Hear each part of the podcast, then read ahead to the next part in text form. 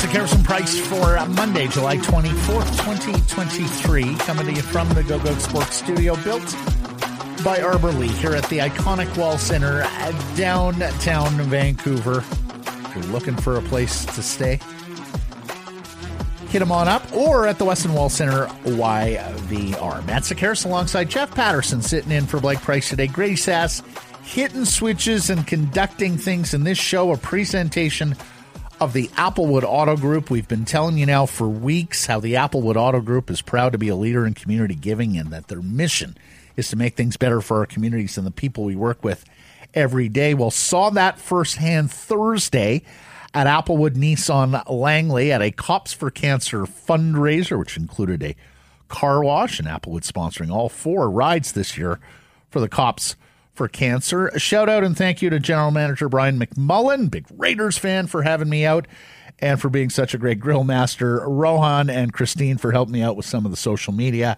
And of course, the cops and first responders who were busy working hard at the car wash. Shout out Mel and John, couple of paramedics from Abbotsford, and Corporal Neil from North Vancouver. Because Jeff Paterson, when we talk about Applewood, It's all good. very good. All right. And First- I saw Hominick was there as well. Uh, Jason Hominick stopped in as well. Yes, he sure uh, he sure did. His office just down the street there in Langley. Uh, good to have you in this week.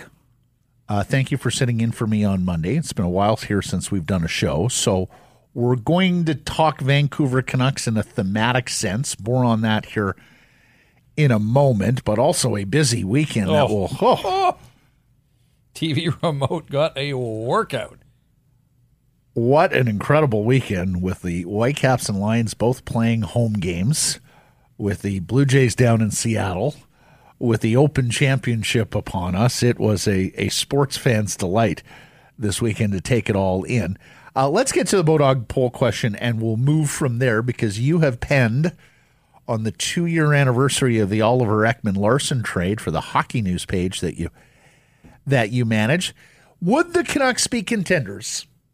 if they had kept every first and second round draft pick from the start of the Jim Benning era. And we've laid it all out for you there. There are eight different first or second round picks that were dispatched from the start of 2015 until just last month, the 2023 entry draft, that the Vancouver Canucks have moved out. This goes all the way back to the second round of 2015, where Rasmus Andersson was selected by the Calgary Flames with the pick that was sent Calgary's way for Sven Baertschi, all the way up to this 2023 draft, where the two picks, 17th overall and 43 overall, sent to the Detroit Red Wings. Detroit later flipped the second round pick for Filip Hronek, and of course, those picks secured in the trade with the New York Islanders for Bo Horvat. So, Jeff, it's not an easy question to answer, granted, but it's fun spitballing in the vein of Oliver Ekman Larsson and Conor Garland for Dylan Guenther and others that they moved out. You tell me, what do you think? Would they have been a contender if they had kept all these picks? Point of clarification, please. You're saying would they be a contender if they hadn't dealt these picks? Correct. So So you have to do the saying- JT Miller equation, right? Because they moved out. right, but but where I'm getting hung, hung up mm-hmm. is like Jake Virtanen and Olli Juolevi were first round picks. Mm-hmm. Do they figure in this equation, or would they have played their course the way they did and moved out? Like, would they be contender if they had Juolevi and Virtanen and Kole Lind and Jonah Gadjovich on the roster? on top of all these other picks that would have been in their quiver. Yes, there's no changing the picks they made, Jeff. Those No. are decisions they had to live with. And in the case of Juolevi and Virtanen and Lind and Gadjovich, of course, all four of them are gone. for nothing. Hmm. I mean, really, they didn't turn any of those players into. Too much of anything. I mean, Noel Juulsen, I suppose they salvaged out of the Juolevi deal, but um, Depth defenseman. would they be a contender? It was second round picks in 2015 and 2016. It was first round picks in 20 and 21. Guenther, of course, And this past year, now the last couple of years, I don't think these prospects would have made any dent on the NHL organization. But Guenther's already playing in the NHL. There were four picks before him moved out between 2015 and 2020. They turned into Rasmus Andersson, Rasmus Asplund, Shakir Mukhamadullin, and Theodore Niederbach. Uh, so, you know, two out of four have made it to the NF- NHL, and one Mukhamadullin is tracking. I think I'd vote no. Um, I'm not sure really why I say that. Just that, I mean, the goal is and it remains to support Elias Pettersson and Quinn Hughes and others with better players. And certainly, you'd like to think that with those picks that they would have accomplished that. Yep. I mean, I think they'd be further ahead as an organization without a doubt. Contender. I, I'm just I'm having trouble wrapping my head Yep. around. And that's fair that. enough. So I think that's kind of where I am. That yes, better. Uh, how much better? Who knows? But I'm still not convinced that that would have made them legit Stanley Cup contenders. Not an easy exercise, to be sure. The other thing that I grappled with in dealing with this question is who would have been making the picks? Yeah. Who should bracket throughout, and I would have had a lot of confidence. But as we know, those first round picks, Jim Benning was guilty of being a little ham handed, perhaps having just enough information to be dangerous, as they say at the NHL draft, and coming away with guys with like Juolevi and Jake Virtanen, as opposed to some of the other picks that they have made. Pettersson Hughes, of course, being terrific ones. We asked this question because, as noted, well, first of all, we're doing a theme this week on the Vancouver Canucks and contending. If that's not too oxymoronic.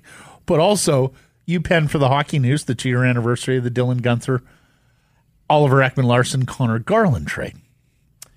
Yeah, and it just was a slow Sunday in the middle of summer, and I saw somebody tweet out that yeah, it was two years ago, and of course the hockey calendar had pivoted due to COVID, and so that was a draft day deal in 2021. The draft was on July 23rd. Didn't like the trade at the time, like it even less now, and of course the Canucks are going to have to wear that OEL buyout for the next eight years. So the ghost of OEL remains, and by extension, so does the ghost of Jim Benning, who made this trade in sort of a last ditch effort of self preservation and saw all of 25 games of Oliver Ekman Larsson before the Yep. Canucks cleaned house on that December night. And So- two things. Number one, you can almost say Oliver Ekman Larsson's impact was even greater than that because you'll remember the previous summer when he let it be known Vancouver and Boston were the two teams that he would accept a trade to. And it sounds like the Vancouver Canucks tried to make it happen that summer as well, possibly to the detriment of other parts of the roster. Secondly, you say the ghost of Oliver Ekman and Jim Benning, and it's absolutely true, ghosts, but I think we should always caveat that with this new regime at some point has to take ownership and agency, right? Yep. And Oh, cannot sure. just Yep. simply blame the mistakes of the past. Every general manager, with the exception of expansion guys, are going to inherit a situation and are going to inherit problems and future problems based on the work of their predecessors. So you do have to take ownership and agency. And. Rutherford and Allvin are at that point now. Straight out of the political playbook where every government blames the previous government. But guess what? You were voted in To fix those problems. Exactly. Now, this isn't democracy. They weren't voted in, but you're right. They were brought in to get things right that hadn't been right for a while now and were 18 months into the new regime. At some point, you do have to look forward. And they made the move to buy out Oliver Ekman Larsson. So that was a significant off-season decision made by this current regime. When you look, and- of course, Conor Garland, the other piece, and we know now that for the better part of a year, they've been trying to move Garland out of town as well. So if that happens, you know, they're not going to have much to show for that trade. On the other hand, Dylan Guenther, who scored the golden goal for Canada at the World Juniors in Halifax in January, this guy's got 15 points in the 33 NHL games he's played. It's a tiny little sample size, but already as a teenager, a half a point a game player, a first round pick, a top 10 pick who has scored goals uh, by the bunches at every level he has played and certainly looks like he will be a part of Arizona or wherever they call home He, in go the- ahead. Yeah. in the years to come. he kind of reminds me of Brock Boeser. He's not particularly fast, but he's got good offensive instincts, a good shot, a good hard, accurate shot. Sort of nose for the net. Some of the things that we were saying about Boeser early in his career, which brings me to the Bodog Bowl question that you and Blake kicked around on Friday, and that is Will Brock Boeser ever get to 30 goals, 30 goals in a season? 1,700 votes on this, Jeff. Yes or no? Which one won the poll? I'm going to say yes. I think Brock's an easy guy to cheer for. Indeed. So I still think the fans have some belief in Brock Boeser, but as I recall asking him outside, out back of the rink in Whistler last year at training camp, is this the year? And he looked me in the eye and said, This is the year. And of course, didn't even get to 20, let alone 30. No. The time for talk is over. Like, a- enough of the talk. I'm sure he'll get asked those questions again as uh, players assemble here in the offseason ahead of camp. But talk is cheap. It is about putting pucks in the net. And to this day, 29 goals as a rookie remains his high water mark. So, agree with you wholeheartedly. A lot of wishful thinking here and talk being cheap at this stage. Yes won the poll. What percentage said yes? I'm going to say 55. 63. Really? Oh, okay. Guy says he's going to bust out this year if healthy and has another gear with new fitness. Tanya, nope. And given that he needs to, and given that he needs to be moved, not interested in supposed top six guys who can't get to 30 goals and 75 points. Adam hit it, says exactly as you put uh, laid it out, Jeff. Voted no but I'd love to be wrong. More on the Vancouver Canucks in welcome Matt, but with Jeff here, we're going to look at the Canucks and contention, that big word that has eluded them for the better part of a decade here as the week goes on in welcome mats and with Bodog poll questions.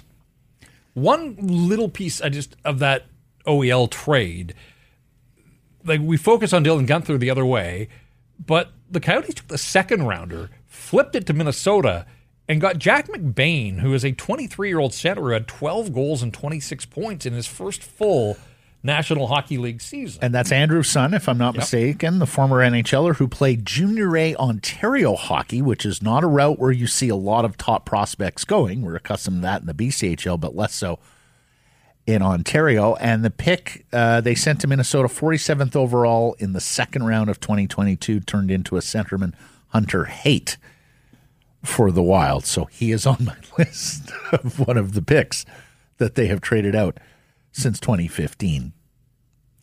The BC Lions have moved to 5 and 1 with a 19-9 victory over the Saskatchewan Roughriders Saturday before 24,000 at BC Place Stadium. They lose the quarterback, Vernon Adams, early in this contest, and yet are able to persist. You know, throughout the winter, I was always a little skeptical when Rick Campbell or Neil McEvoy said Vernon Adams is our number one guy, unquestioned, because you know, number one, depth at quarterback, important in an 18 game CFL season. Number two, you know, Vernon had had his opportunities and had dropped the ball. And so I thought it was a terrific addition to get Dane, Dane Evans in, even at the paltry cost of a conditional mid round pick. And he is worth that pick and more after what he delivered on Saturday 16 to 25 for 219 yards with a touchdown and leading the Leos to victory on Watermelon Smash Day at BC Place. And I saw some of that social video went around and around. Uh, looked like a fun day at the ball. I was down in Seattle, but looked like a fantastic day at BC Place on Saturday. Matt, these guys are just checking off boxes by the week here on the field, off the field. Uh, not many misses for the BC Lions. Now, the hope is that Vernon Adams isn't going to miss a lot of time. Schedule probably works in their favor that they've got Edmonton up next, and you'd like to think that maybe you play the cautious card here don't try to rush Vernon Adams back and, and think that you can get past the Eskimos with your backup quarterback. And we'll hear from Coach Campbell here on today's show on that matter exactly. But this defense, the third time in six games, the Lions have held opponents to under 10 points. Of course, they shut out the Elks not that long ago. Um, did I call them uh, the Eskimos again? I think I just did. Um, but yeah, like, so the combination, if this defense plays the way that it can, I, I think you can still win football games with a backup quarterback if you only need 15, 18, 19 points. Yeah. See, they say defense wins championships. I'm not sure that has traditionally been the case in the Canadian Football League. Don't get me wrong, you do have to play that side of the ball and you have to be better than most, but oftentimes we have seen offensive offensive football carry teams to Grey Cup to Grey Cup championships. Uh, as I, I, love the way you put it, checking off boxes each and every day, like on just virtu- virtually every category in which you can hold a franchise to account. Ryan Phillips has done an extraordinary job as the defensive coordinator there, and boy, do they have some talent, and their guys get better. That's the other thing. They're developing. I mean, when you look at Hladik and Betts and some of the guys, the young Canadians that have come up and become much better football players over the course of the last two to three seasons, I mean, shout out to the way that they're developing these guys on top of the fact that they have some pretty good talent on the defensive side of the ball. And, and, and Jeff, like, the running game doesn't even get going for the Lions on the weekend, and still they're able to win. You mentioned the single digits. Blake and I talked about it last week, coming off what was a tremendous weekend for the CFL, saying, hey, they needed that weekend of entertainment because look at the single digit scores in the first five, six weeks of the calendar. Um, and the BC Lions are responsible, and their defense is responsible for a lot of those single digits that we've seen put up. So, the beat goes on. Mention we'll talk to Coach Campbell here today. They go into the Alberta capital where the Elks have lost 20 straight home games. It has tied a North American Big Four sports record. You've got to go back to the St. Louis Browns days before oh. they become the Baltimore Orioles to find a team that has lost 20 in a row at home. And one of the questions we asked Coach Campbell is, you know, your family is so intertwined with the history of that franchise. If you don't know, his father Hugh was their coach when they won five straight Grey Cups in the late seventies when Rick was growing up. You know, what do the Campbells make of what has become of that franchise? And yes, Elks now. Yes. no longer. But this is the old banana peel game, right? Like, don't slip up. Just get in, get the Don't W. be the streak buster, exactly. the slump buster for the Edmonton Elks. Speaking of extraordinary happenings, Vancouver Whitecaps FC and Club Leon and 19 shootout rounds, penalty rounds, Jeff, on Friday night at BC Place. I bet you there were some people in Stadium Ops going, if they don't finish this up quickly, we might be tight to getting everything ready for the Lions game That's right. That four o'clock kickoff on Saturday to turn around and get the field ready. Matt, I've watched a lot of soccer over the years. I've never seen anything like this. And I, I know that there have been penalty kick shootouts where goalies have been involved – we were on the verge of getting the goalies for a second time in this. And I'm not sure that even like some of the hardcore Whitecap fans probably, but certainly the casuals, you know, don't understand Leagues Cup. Like this is a new tournament yep. within the MLS season. So they played 90 minutes and then went directly. There couldn't be draws, so directly to penalty kicks. There wasn't mm-hmm. extra time. Um, and so that was a little confusing, I think, for some. And then it was just a nonstop penalty kickathon, if you will. Uh, it was incredible. Uh, and, the crazy part for me was they each, uh, Leon went first, so the Whitecaps had to match every time. Um, they each were successful on their first two attempts and then failed on the next two. So after four rounds, there had only been four goals. And then they scored again, and the Whitecaps had a chance to. I want to say in like the seventh round, the White uh, Leon missed, and the Whitecaps had a chance, and then they missed, mm-hmm. and so it went on and on. And then after that, twenty-one successful penalty kicks until Luis Martins missed for the second oh. time. 19 rounds. Oh, my goodness. He was one of the Whitecaps that had two attempts, and he went over mm-hmm. on the night. So uh, we saw great attempts. We saw terrible attempts. We saw some really nice saves, goaltender anticipation, a couple of cheeky ones uh, mm-hmm. right down the middle. Uh, when you have that many attempts, obviously you're going to see uh, just about everything that soccer has to offer. But it was uh, an incredible sight that felt like it might never end. But ultimately, uh, after 19 rounds of penalties, We yeah, had to win. and if you were there at uh, Friday at BC Place, I think you can legitimately say you've seen something you've never seen before and will never see again. When you think of 19 penalty kick uh, round, uh, Sergio Cordova with a couple of goals in the match, continuing his fine run of play, and boy, have the Caps needed that. Another striker, a different style of striker too from Brian White to step on up. He was so snake bit earlier in the year, so good to see a designated player finally starting to pan out here before our eyes. And I'm not sure how much you and um, Blake discussed it Friday, if at all, uh, given the out of left field news on Julian Gressel, who wanted to go back east, and the Whitecaps granted that wish. But needless to say, now you've got to replace him in the midfield, and so you're going to have some guys who are going to be required to step up here. Caps in LA Saturday to face the Galaxy in the next game in this League's Cup tournament. Well, down in Seattle on the weekend, Jeff, I, I speaking of things that you've never seen before and will never see again. I'm not sure I will ever see a lineup for merch as big as I saw on Saturday, late morning, early afternoon, when the Swifties were already in fine form and snaking around the parking lot outside of Lumen Field just to hit up the merch trailer. It was astonishing to see young ladies all dressed up for the Taylor Swift concert, and, and Carmen was just delighting in all the different outfits. But eight hours before the concert was ready to go, and I know your better half and your daughter Caitlin made it down to Seattle to see all of that taking place as Blue Jays and Mariners fans were filing into the stadium.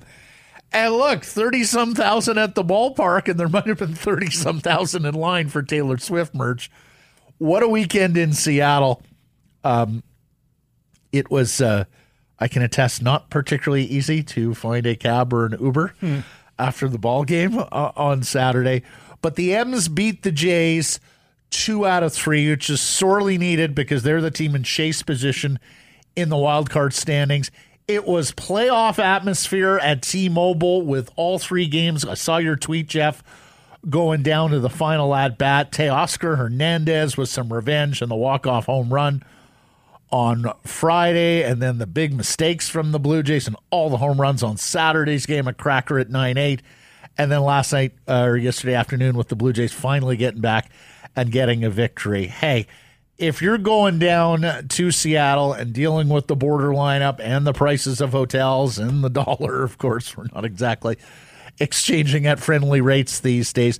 The Jays and M's gave you everything that you wanted in a baseball series. Yeah, I sat out this weekend, but uh, the Patersons contributing to the Seattle economy. You're right. Uh, wife and daughter took in Taylor Swift last night, so uh, sounds like they had a good time. But those that went for baseball, that was an incredible three days of entertainment. I know you were there Friday, Saturday. Even the Sunday game down to the last pitch, uh, Yep. you thought, given what had happened in the first two games, could the Blue Jays bullpen uh, hold its own? And ultimately, it did on Sunday to get the job done. But you want drama, you want like the stars coming out. You talk about Vladdy hitting home runs as he did at the Derby there not that long ago. Uh, but Julio Rodriguez had a homer on Saturday after. I mean, balls just fly back to back homers on both sides on on Saturday afternoon. Uh, yeah, Teoscar Hernandez, the hero on Friday, but then he had the home run go off his glove. I mean, Yep. great attempt, but couldn't haul it in yesterday. Uh, Alek Manoah, I thought, showed some signs of life. I think there was a positive step yesterday. It wasn't perfect, but better than he has been. Um, yeah, I mean, who, who, like, some of it has to be the atmosphere and the environment, but the Mariners and the Blue Jays producing just these great dramas in midseason. It was incredible theater. And shout out to all the uh, Sekeres and Price listeners I met down there, Ferris and Andrew, who kept me apprised of what was going on at BC Place with the Whitecaps, Craig Ryan, Swifty Dad Ted, everybody we met down in Seattle this week. And a fantastic time uh, was had. And, and, and I'll say this, Jeff, because I know you're a Mariners fan. You fall on that side of the divide. The M's fans had a lot of material this year with the playoff collapse of the Blue Jays last year and were quick with the holster. So well done. You earned that all the M's fans who uh, suffered the Blue Jays invasion once again at Rogers Center West. Blue Jays are going to have to go out and acquire Cal Raleigh just so that he can't do any more harm right. to them. Well, when Jansen got hit on the hand yesterday, there Shulman and Buck were talking about just that. Like, okay, be down to just Kirk in the emergency Dalton Varsho at catcher. Uh, trade deadline a week away here in Major League Baseball. So it's funny because I was talking to some Ends fans prior to the game on Friday, and they were talking about trade Teoscar, trade all the guys who are free agents. Doesn't going to be our isn't going to be our year, and then they get a couple of victories, and then you now wonder whether Jerry Dipoto will finally go out and supplement that offense. I mean, their starting pitching, Jeff, is extraordinary. I mean, watching, you know, Miller's a little frustrating because he uses every second available to him, but it works for him. And uh, Gilbert, who's got some flamboyance on the mound, and then this kid Bryan Woo has also been very good for them as well. I mean, they got two rookie starters in there after after um, patriating Gilbert and Kirby, good young first round picks to the major league staff, and that's on top of Luis Castillo. You watch the M's pitch, and you go, "That's a team that in a in a playoff series, if they get the sort of pitching they're capable of, is an anything can happen team.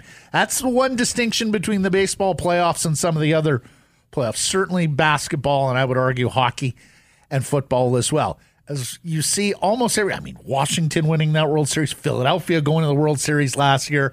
That is, this is still a sport where get in, anything can happen if you get bats hot at the right time, and particularly if you have starting pitching and you've got a good few good bullpen arms, and the M's have every bit of that. I thought as they make their playoff push. I, I thought Bryan Woo got the Buck Martinez seal of approval yesterday. Buck often doesn't pay much mind to the other team. Uh, has the blinders on for the Blue Jays, but he had nothing but good things to say about uh, the way Woo pitched yep. and painted the. He was painting corners. He had a he had a terrible major league debut. Woo he got rocked in his first start his ERA's up around five, but his whip suggests that it should be much better than that. So I, I think there's that. I think he's another keeper uh, on top of Miller, and like I say, with Gilbert, Kirby, and Castillo already there, boy, one through five, the M's are darn darn good with who they throw out. Let's get to today's menu. It's brought to you by De Dutch. To breakfast, to brunch, to lunch, get it all at De Dutch. We'll get to some hashtags, the best and worst of Twitter, including lefties on the golf course and Andrei Kuzmenko try, training a half a world away. Rick Campbell, the head coach and co general manager of the BC Lions, will join us. He'll update us on the condition of Vernon Adams, how he will make his decision this week on whether Adams is even going to be available for Saturday in Edmonton, on what people are calling the best defense in the Canadian Football League. And frankly, a defense that a third of the way through the season is tracking as a historic defense in the Canadian Football League, uh, as well as, as mentioned, the opponents, the winless opponent on Saturday. 20 in a row they've lost at Commonwealth. We'll get to the golf report later in the program with the little lefty Brian Harman breaking through with a tremendous victory, a runaway victory at the 151st Open Championship. No matter what you're buying, folks, when you're out in the world looking for this, that, and the other, I think you want to support businesses that you feel good about supporting. You can feel good about supporting the Applewood Auto Group. Uh, they've made the car business and communities around them a whole lot better with their work in the community. Go and find out why it is indeed all good at Applewood.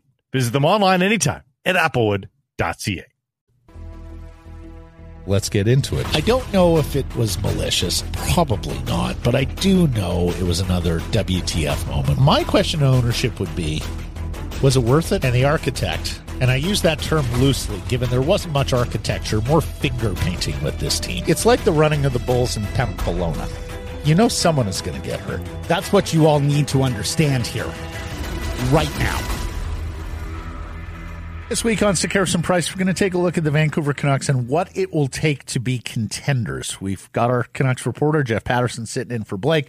We've just rounded the anniversary of the Oliver Ekman Larsson trade, and this summer, of course, is now all about Elias Pettersson and a contract extension for the Canucks' best forward.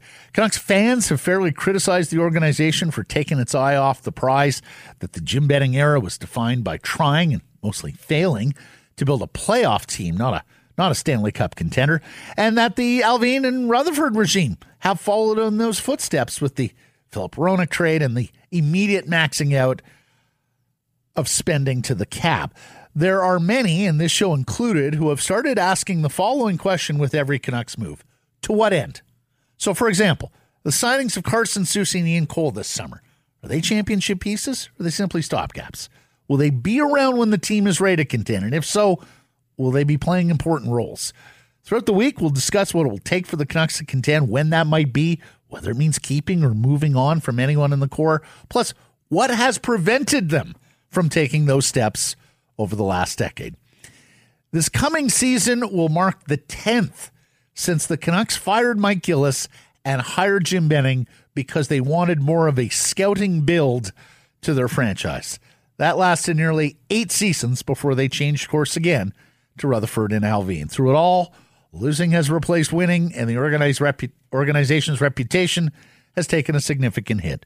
Winning is the best deodorant, of course, but the city's first cup championship remains the goal, and we'll discuss how they get there this week on the show. That's welcome at for today. We invite your feedback, feedback chan- channels as follows on email live at com. You can text 778 402 9680. It's the Great Clips text message inbox on Twitter. I'm at Sekeres, at Sekeres Price. And a welcome at a presentation of Northlands Golf Course, Metro Vancouver's premier public golf course. Going to be out there on Thursday playing, Jeff. You can book your tee times 90 days in advance. Don't forget to join the loyalty program. Price your next round could be free. Get all the details at golfnorthlands.com. Happy Hour brought to you by Yellow Dog Brewing, Neighborhood Brewing, Workshop Spirits, and Yellow Dog has been brewing up a little surprise. Angry Otter Lager. It's a crisp, clean, and crushable lager enjoyed by dogs and otters alike. You can find this tasty brew at all Angry Otter locations. End of the workday. Treat yourself to a Yellow Dog neighborhood or workshop spirit.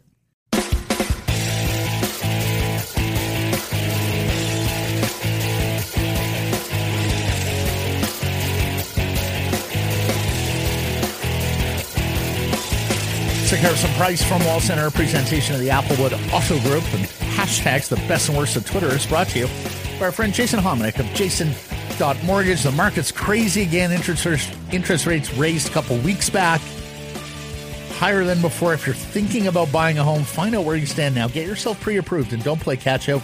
Catch up. Find out more with Jason at Jason Mortgage. I'll start us off here. I've got one from Phil Pritchard at Keeper of the Cup. He's one of the white glovers that goes wherever the Stanley Cup goes. And this weekend he was in Brandon, Manitoba. GM Kelly McCrimmon of the Golden Knights brings the cup back home to Brandon and pays a special tribute. And there's a picture of Kelly holding the Stanley Cup under a big banner of his brother Brad, who, of course, was uh, taken far too soon, along with so many others in the Yaroslavl uh, plane crash. But uh, nice family moment there for the McCrimmons Kelly with the cup back in Brandon. His brother was a damn good player. Yeah. 1,200 NHL games. And it's funny because I remember most as a Calgary Flame, probably because he was with that great Flames team in the late 80s. We had a very good run in Boston, a very good run in Philadelphia and Detroit as well. Very nice gesture from Kelly McCrimmon. I'm uh, going a little further away than Brandon, Manitoba, all the way to Bali, Indonesia, at Hockey Agent One. This is Dan Milstein, who represents, of course, a number of Vancouver Canucks, including Andrei Kuzmenko. Our client's wish is our command. When Andrei Kuzmenko of Vancouver wanted a vacation in Bali, we were tasked with finding and providing on and off ice training. The best in the business were dispatched to Indonesia to prepare our friend for the upcoming season. And there's video there of Kuzmenko working out. Yes, that's right. Rick Tocchet in the sun. And I don't believe Coach Tocchet was very pleased about these vacation plans, but I do think Dan Milstein and the Gold Star Hockey Agency were able to make this work for all parties and dispatching who they dispatched and finding the facilities for Kuzmenko to train in Indonesia. And as we know, the Canucks Russian players have not gone home, not gone home this summer, and that's probably a wise decision. I'll say this, and you're closer to it than me we made fun of him a little bit he certainly belabored summer training, but I think the message has been pretty well received amongst Canucks players, Jeff. Yeah, well, the Canucks themselves posted uh, a picture. I guess it came from Elias Pettersson's Instagram, uh, working out, and he looked ripped the other day. Uh, and Kuzmenko, like Tocchet probably feels a little bit better about things now after watching some of these videos that Milstein and his company have put out. Like Kuzmenko looks like he's putting in the work uh, here this offseason. So, yeah, the big summer that Rick Tocchet talked about ad nauseum, it feels like some guys are, uh, you know, taking the coach's advice. Beginning of the year, we were all a little concerned about Kuzmenko's fitness. You and others who attended training camp in Whistler often found him hunched over, yep. looked like he was the guy searching for air earliest. But frankly, I thought I thought he endured pretty well last year, particularly with the gruel of an NHL schedule. 82, it's more than you play in the KHL. All things considered, were you pleasantly surprised with Kuzmenko and the stamina and endurance he showed last year? Yeah, because it wasn't just training camp. Remember his first preseason game, he had the longest average shift length, and that had people freaking out. And now some of that was power play, and that will uh, extend the average shift length for some of the guys. But you're right. I think uh, that storyline went away. Were there issues about back checking at times and reads? And sure, but I don't think those were necessarily related to conditioning and fitness. So he's got the baseline now, as you said, of one full National Hockey League season. He's got contract and some security. Uh, you know, it would be easy, I think, for some guys to put their feet up after getting the bag. But no, I mean, that's, that's promising that Kuzmenko is putting in the work from these videos. Uh, Bali, not uh, necessarily a hockey hotspot, but uh, hey, you do what you do, or you have to do uh, in the offseason, I guess, if you can't go home. Uh, I've got one from the National Bank Open at NBO Toronto. This is, of course, the men's tennis event, uh, National Open in this country. Is that this week or next? it's next week. Mm-hmm. Novak Djokovic has withdrawn from hashtag NBO23 due to fatigue. As a result, Wimbledon quarterfinalist Christopher Eubanks will now gain automatic entry into the draw. Uh, the tournament trying to put a spin on it. Yeah. And Eubanks is a nice story, American player uh, who. I mean, we'll see ultimately where his career goes, but he's not Novak Djokovic. No. Uh, Djokovic has won this thing four times in the past. They do have Alcaraz. They've got a number of the top 10 players in the world. Do they have Shapo and Felix, or are they both playing?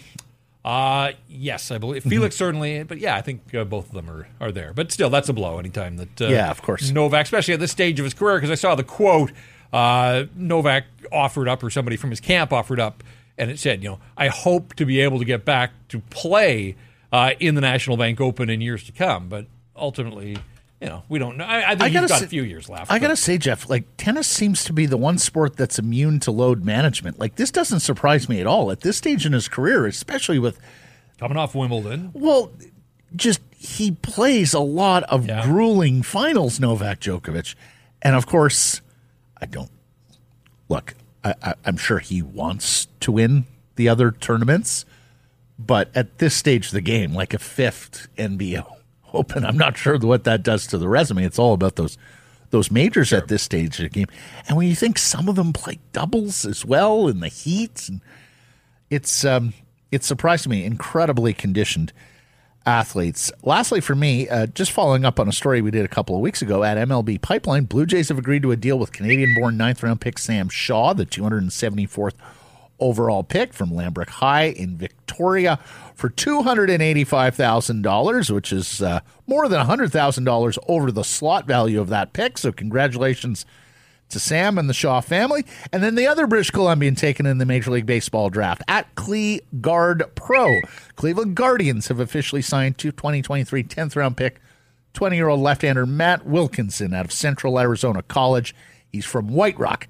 Wilkinson signed for $110,000. So, congratulations to both and best of luck on your pro baseball journey. And I know Sam was very much looking forward to play at Nat Bailey Stadium at some point here on his way up the ladder. All right, I got one more. This one's from at Justin Ray Golf, is the content producer, covers uh, golf around the world.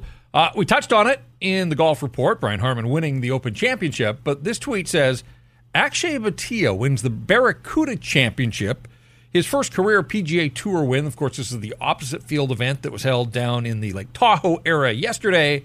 And it's notable because not only is Akshay Bhatia, a 21 year old uh, guy that didn't play college golf, turned pro right away, and got himself a win. This is the first time in PGA Tour history that two lefties have won on the same day. Giant fist pump here in studio. Look out, world. Here we come. Couple of lefties here. In fact, when we play Lewadden, it's three lefties. Right. And that's hashtags for today.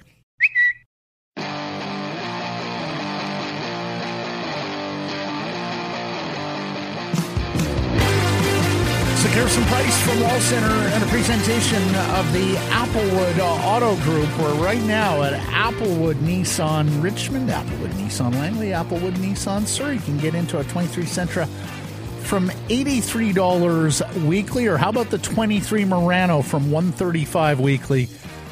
The SL Midnight Edition of the 23 Armada from 895 monthly. I'll find them at Applewood because you know, as they say, it's all good at Applewood. Bodog poll question today. We are asking you would the Canucks be contenders if they had kept every first and second round draft pick from the start of the Jim Benning era? Yes or no? You can vote at Sekerson Price on Twitter. Uh, A Bodog, your source, free casino games, poker strategy, and sports odds. And Texas shortstop Corey Seager sprained thumb. Read last week that the Houston Astros in hot pursuit are going to be aggressive at the trade deadline. Houston's free back of Texas right now. I like them to overcome, win the AL West. It pays plus 110 on your Bodog line of the day. We're with the head coach and co-general manager of the BC Lions. They moved to 5 and 1 with a 19 to 9 victory over the Saskatchewan Roughriders Saturday at BC Place. That said, the quarterback Vernon Adams goes down. Uh, joining us now to discuss Rick Campbell. Hi Rick, how you doing? First of all, congratulations on the win. Thank you. How are you guys doing? Yeah, very Yeah, well, doing thank you. Um, first things first on the victory. Um, ugly duckling, but you got to win some of those as the course of the season goes along. What stood out in your mind? Yeah, I think defensive coaches wouldn't tell you it's an ugly duckling. I thought both defenses played really well, and it was tough sledding for the offenses. And uh, um, our special teams came up big too. Our coverage units with uh, versus uh, Alfred, he's a he's an excellent player, and we were able to make him a non-factor in that game, which is tough to do. So.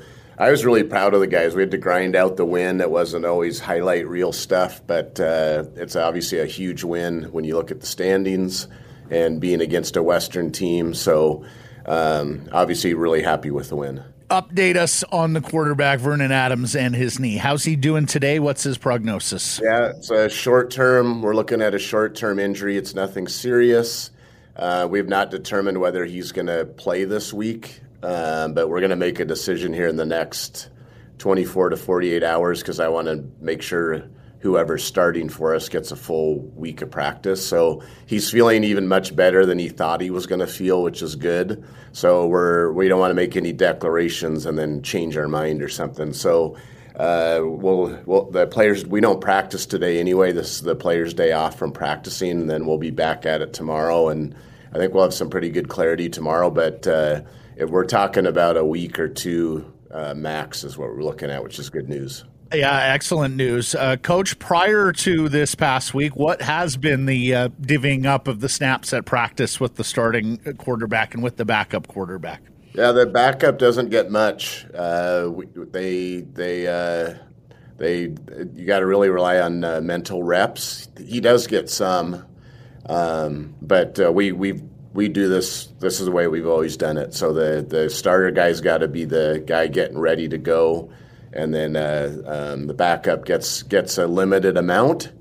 Uh, but uh, got to get all the mental reps and do that. That's part of being being in that role. One of the reasons you went out and got a guy like Dane Evans was you wanted a little bit of experience at the backup position in case you encounter this. And we know that quarterbacks around the CFL seem like an endangered species uh, these days. It's unbelievable how uh, they're dropping across the league. But what did you make of Dane's performance under those circumstances? Yeah, like I said, Saskatchewan was playing well. They were getting a lot of pressure on us, so I was, you know, that was good on him for coming in and stepping up and making making plays. Um, uh, like I said, against not an easy defense to play against. So he, he did a great job. It's exactly why we traded for him was to get veteran QBs. I, I can't think of maybe you guys can come up with it, but it's it's rare you go through any CFL season where you don't need at least two quarterbacks to get it done, and um, that rings true again this year.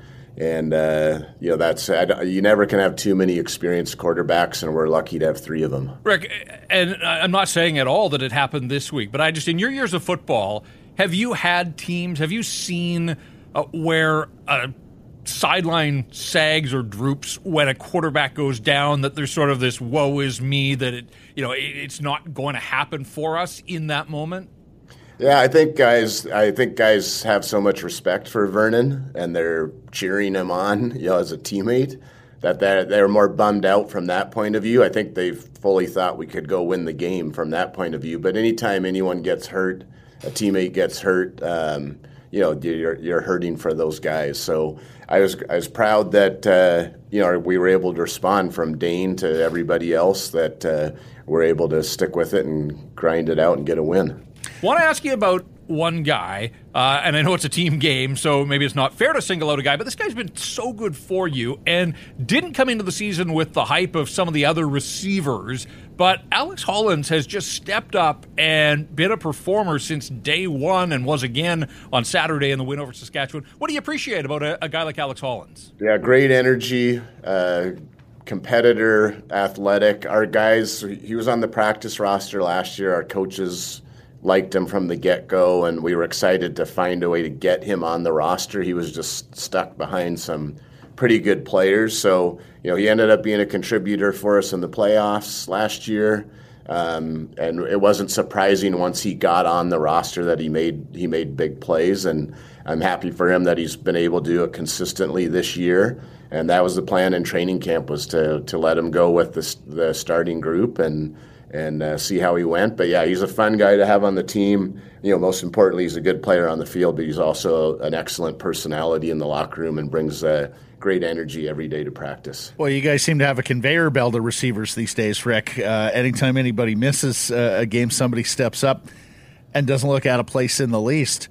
Uh, a follow up on Dane Evans, if if you don't mind he was leading Hamilton to a pair of Grey Cups, and then you guys were able to get him for a conditional draft pick in the off season. What happened? Why, did he far, uh, fall so far from grace? And what did you guys see in him that made you decide to go out and acquire him this past off season? Yeah, I don't know. You'd have to speak to Hamilton on that. I don't have any inside knowledge or opinion on that one, other than we know that he's been a very good player, and we were thrilled to be able to get him. And when we when we had the opportunity to make that trade, we thought it was well worth it. And so, uh, luckily, it, it, we were able to get a deal done. And uh, obviously, um, you know, totally excited to have him. The, you know, this is a league that you can have a very good team, and if you don't have competent quarterback play, you almost it's really really hard to win. So uh, we'll always put a premium on making sure we have enough QBs around here. And like I said, we're fortunate to have uh, have three guys that have, have taken a lot of snaps in this league and, and won. And get on, like I said, get on Dane for be able to step in on a in a tough situation and get it done for us. There was a lot of talk about best D in the league after the game. What do you think, Coach? Do you think you have the best defense in the Canadian Football League? I'm a I'm a show me not talk guy, so don't, I don't I don't need me or anyone else selling that we got the best defense. That's you know I know guys talk and have fun and all that stuff, but I'd much rather show up and and do it every week. Obviously, our defense is playing very well and has been a huge part of why why we are five and one as a football team. But uh, uh, humble and hungry is is good enough for me. I don't need to hear about um, how good we are. I'd rather go out and just do it. You said earlier when you look at the standings, well, five and one atop the West, lead Winnipeg by a, a half game. They have two losses at five and two. When you look at the standings, what do you see right now, Coach? Well, we put ourselves in a position to have some really important games coming up, and uh, our guys. I appreciate our guys uh, have done a good job of just taking it week by week and just trying to go one and zero oh each week. And so, um, you know, we have we have four wins against the West. We beat every West team, which is which is a good thing. All all these teams we're going to play three times, so the tiebreakers are going to be big as we come down the home stretch. So, you know that's why I say when we beat everybody once, we're we're one and zero on those tiebreakers right now, and um, there's going to be some tough games. Well, there's going to be a whole bunch of tough games coming up. You just look at our schedule. We keep going through this West gauntlet of uh, of playing those teams, and they're all important important games. So you know, good on our guys so far to getting us into this position, and then. Uh, um, you know, just need to you know, you know if any wins you can put in the bank early, obviously is as good as you get into the second half of the season. You said you didn't want to talk about the defense, but we do want to talk about the defense, uh, and they do keep showing uh, with their performance on the field. But Rick, this is the CFL. You guys have held three of your six opponents to single digits. Like, if you had done that in a half of a football game, that would be impressive. But to do it in three of your six games so far, like, you're doing things that just dare I say, shouldn't be done uh, in this league where scoring, you know, it's all about putting points on the board. Yeah, no, I don't mean to downplay our defense. I just said I didn't need to talk talk them up. They're they they've done a great job. Um, I really like how they're playing as a unit. A lot of time, I always ask our coaches for a player of the game when we win a game. Um, and our defensive coaches always say well, they don't know who to choose, which is a good sign. Is that they're playing well as a group. We're not relying on one or two superstar guys. We have a bunch of guys playing well, playing fast, playing hard. Um, I like how our defensive staff, our coaches work as a group too. So we're really a strength in numbers um, type of operation on defense, and uh, you know, good on them. I they they're they're playing well, and uh, we just want to keep that going. How do you approach a week like this one where your next game is against the Edmonton Elks? And if you look at the standings, you know their record, we know their record. In some ways, is this a week where coaching takes on more of a focus? Like human nature would be the players might let up thinking this is going to be easy. I know it's pro sports and there is no easy games. Edmonton's not going to lose every game they play for the rest of time. So, like, is there an element that the coaches have to stay on top of the players, sort of crack the whip to make sure that there is no let up in your performance? You, yeah, you with their record, I fully understand that line of thinking. Um, I don't think it's going to be a tough sell job on our players to say that it's they know that it's going to be a tough game. They've played Saskatchewan twice, and it's come down to literally like the last play of the game. They played Winnipeg. The score was they're playing in Winnipeg last week. The score was six to six at halftime. So when you throw on the film, you don't really have to do a big sell job. Sometimes 0 and 7 teams are just not good, or you know they just that can be a tough sell. But when you watch the game film, there's no question we're gonna have to go in there and play really well to to beat them. And so um, I always tell our guys too: the more the more confidence you get and the more it becomes about us and the BC Lions, the less it is about who we're playing. Of course, we're going to game plan and study film, but we need to stay out of the business of trying to psychoanalyze the other teams on, on what's going on with them. They have a lot of really good players. Um, Edmonton's going to make it tough on people, and uh, we need to make sure we're worried about ourselves and making sure that we are fully ready to go for Saturday. Because, like I said, each no matter who you're playing, it counts as a win. So um, again, another Western team and want to try to find a way to get a win. A question for you in advance of your journey there, because I'm sure it'll come up. They're 0 7. They've lost 20 in a row at Commonwealth. Rick, I mean, you when you were a kid, your dad was coaching them to five straight Grey Cups. What does the Campbell family make of what has happened to the Elks franchise here?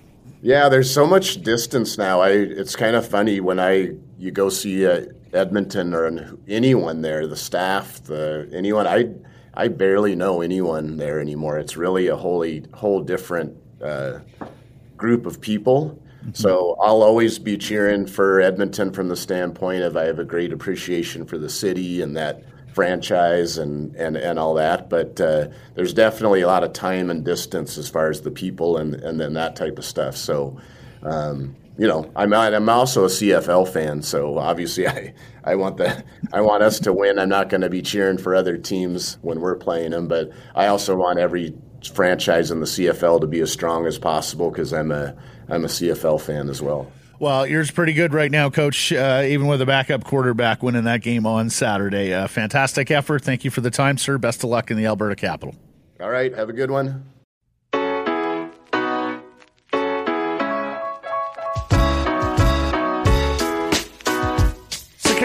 From Wall Center, presentation of the Applewood Auto Group. You can text us 778 402 9680. The Great Clips text message inbox.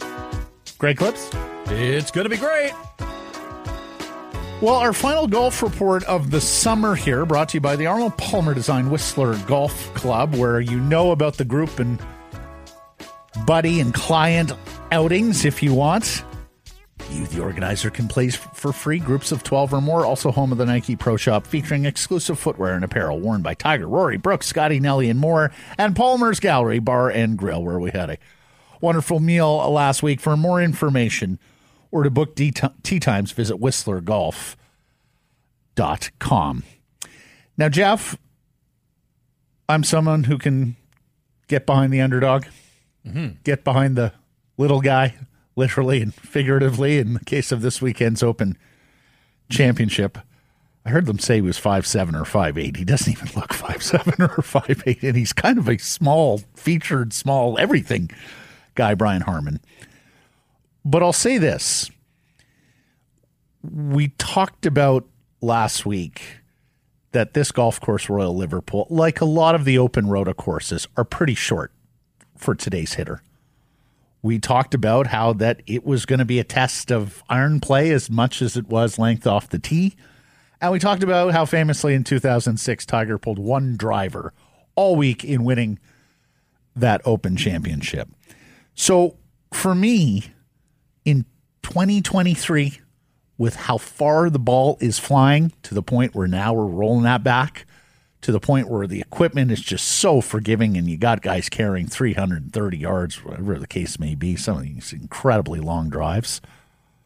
I think it's good for the sport that a shorter hitter, a fairways and greens, and I'll make my fair share of putts guy like Brian Harman can walk off with a major championship. To me, this was important that that level of player can still contend in the majors. Yeah, I think in an era of power golf, it was refreshing to see precision and putting take charge. Just an absolute stripe show off the tee. Not the longest guy, not the longest guy by a long shot, but still, as you said, uh, precision off the tee, and then a clinic in and around the greens. He's one of the best scramblers in golf. He's one of the best putters uh, on the tour. Look, man, it wasn't that long ago that the major winners were Koepka, DJ, DeChambeau, yes. Gary Woodland. If you weren't built like a linebacker, don't even bother. That's right. And this is counterbalance to the force. But it started before this week. Like we saw Matthew Fitzpatrick win the U.S. Open a year ago. Yep. Cam Smith was the defending champ. He's not the longest guy in the world. Another uh, very good scrambler. That's two yeah. two in a row now at the Open for guys who can scramble, and of course, given the golf courses and what they ask of you, so much different than American golf. You know that stands to reason. Yeah, in fact, on the broadcast, they talked about Harman, eh, the way that they've tried to tiger proof golf courses now, that some of those bunkers that were so penal, if you were in a fairway bunker, it was chip out and take your lumps, that they were designed to sort of play in the minds of some of those longer hitters that Harman could swing away. Couldn't even reach. Couldn't reach them. and so, hey, he played to his strengths and you know, runs away a six shot win in the majors. Oh. Come on, or in a major. It wasn't a ton of drama. I saw people lamenting that fact, but that's a credit to Harman. I mean, other guys found trouble and faded away, and the weather turned on the final day. And Brian Harman just stuck with it. two bunkers all week, and one yep. of them was on 18 yesterday. And to me, I thought it was so important. Like when it looked like he was leaking a little bit of oil, uh, and maybe inviting the field back into it, came up with key shots and big birdies. He answered a ton of his bogeys. He didn't have a lot of bogeys to begin with, but he answered a bunch of the bogeys with birdies. Yeah, and that got him moving right in the in the right direction. You know, a journeyman who talked about how he would get in his own head and yeah. being able to set aside those demons. I think that's. Uh, an important evolution, an important story in professional golf. That's so much what it's about these days, right? Guys who are in position on the back nine on a Sunday who fall apart it really wasn't too dissimilar from Tiger's win in 2006 in terms of the way he played the golf course. Jeff, it wasn't too dissimilar from Louis Oosthuizen's win at St. Andrews, where he just obliterated the field. And, you know, if you told me there would be a guy who would run away with the Open Championship, Brian Harman might have been the last guy uh, on that list for me. Uh, but he was com- utterly dom- dominant. Um, it's not often you want to come out of a major tournament talking about lag putting, but you know, as you know, uh, drive for show, putt for dough, and he proved that, right? I mean, he just did not have a lot of stressful bars all week.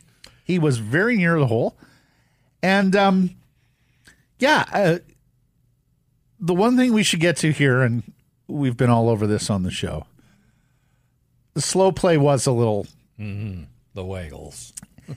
it, it's bad enough that we haven't had a lot of dramatic finishes at men's majors here over the last few years. That's another story we've been tracking that really we haven't seen 70 second hole drama or overtime really.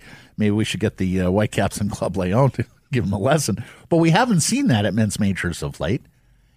And uh, nine waggles per shot is probably a little too much. Uh, you know, I, I don't uh, support anybody on the golf course getting on someone. It's a sport of honor, and some of the things that Harman dealt with over the course of the weekend were not in the spirit of the sport. And, and, and frankly, quite surprising at the Open Championship because that tends to be, you know, purist golf fans who don't go to those sorts of places. But nine waggles per shot, I was getting a little frustrated myself watching it yesterday. Yeah, I mean, I found myself screaming at him, "Get on with it!" Um, Hit the ball. you know, you got to do what you got to do. He's locked in. It's worked for him to that point. But yes, as a spectator and a fan of the game, uh, it, is tough to watch. And obviously, Sergio went through it, and he heard about it from Yep. galleries as Yep. well. Patrick Cantlay as Yep. well. Now, let me ask you this because I saw a little bit of this talked about in the aftermath on social. Assuming Tiger Woods gets back to a place where he can walk 18 comfortably, we know he's not the longest hitter anymore by comparison to today's standards. Does yesterday's win for a guy like Harman give you any sort of faith or belief that Tiger could contend at a major again, if healthy? I think that Because he sort of has played a little bit in terms Yeah. of hit fairways and greens, two putt, and let the rest of the field collapse. I mean, we'll always have 2019 at Augusta. I, I just I don't think that there's another act left in Tiger in major championship golf. And 2019 was incredible, but Yeah. we're four years removed from that now. That was a golf course that he knew, uh, like the back of his hand, a smaller field, uh, all those things that kind of played into it. And a bunch of guys hitting the ball in the water on There was that too. 12, if you remember. So yeah, I mean, I, I know where you're going, but I, I just I, I I think Tiger's days of winning and even contending in majors uh, is probably a thing of the past. Time now for errors and omissions. Um, I've got a couple from Thursday's program. Self reporting said the Mariners were 500 at the time they were a game below 500. Uh, also said the uh, big bear we saw at Whistler, big boy. Gray said, could have been a girl. Quite right. Uh, you've got one as well to self report. I do. Uh, just a small one from Friday from hashtags, and it was golf related. I can't even remember. It was so small, but uh, I didn't read who the tweet. I read the body of the tweet without The tweeter. giving credit to the tweeter. So I walked away. How on Friday. dare you. I know. Oh, I know. It doesn't. I don't think it's going to bring down the show. The show will go on, yeah, but I think it might. as I walked out Friday, I was like, I don't think I did hashtags right on Friday. Ah. Flag on the play. Time now for your Bodog line of the day. Bodog, your source for casino games, poker strategy, sports odds. So you like what you got, Jeff? You've been paying attention to what the Baltimore Orioles have been up Sure to? have. Took three and four from Tampa over the weekend. They're seven and three since the All Star break. They are the best team by record in the American League. Now, people would argue they're maybe not the best team in the American League, but their record is what it is. As recently as last year, like they were a punchline, mm-hmm. an afterthought, and now they're the top team, or at least the best record in the American League. So, with that in mind, Bodog has futures. If you like the Orioles to win the American League, now this isn't regular season; they would have to win the ALCS and punch their ticket to the World Series. You can get them at plus eight fifty right That's now. That's incredible. Eight and a half. Obviously, the betting public still does not believe in these Baltimore Orioles. They have had an assembly line of position players come on up through their farm system and been bad for so many years, have drafted high. And a lot of those guys are now in the big leagues or on the verge of the big leagues. So they have the ammunition to go on out and add pitching at the trade deadline if they so choose. All of it on your Bodog line of the day. Thanks for listening, everybody. A reminder subscribe to us and Rinkwide wherever you get to po- your podcast. And then please follow us on Twitter, Insta, YouTube, Facebook, TikTok, and threads. Threads, and of course, support the local sponsors you hear us talking about. Keep it local.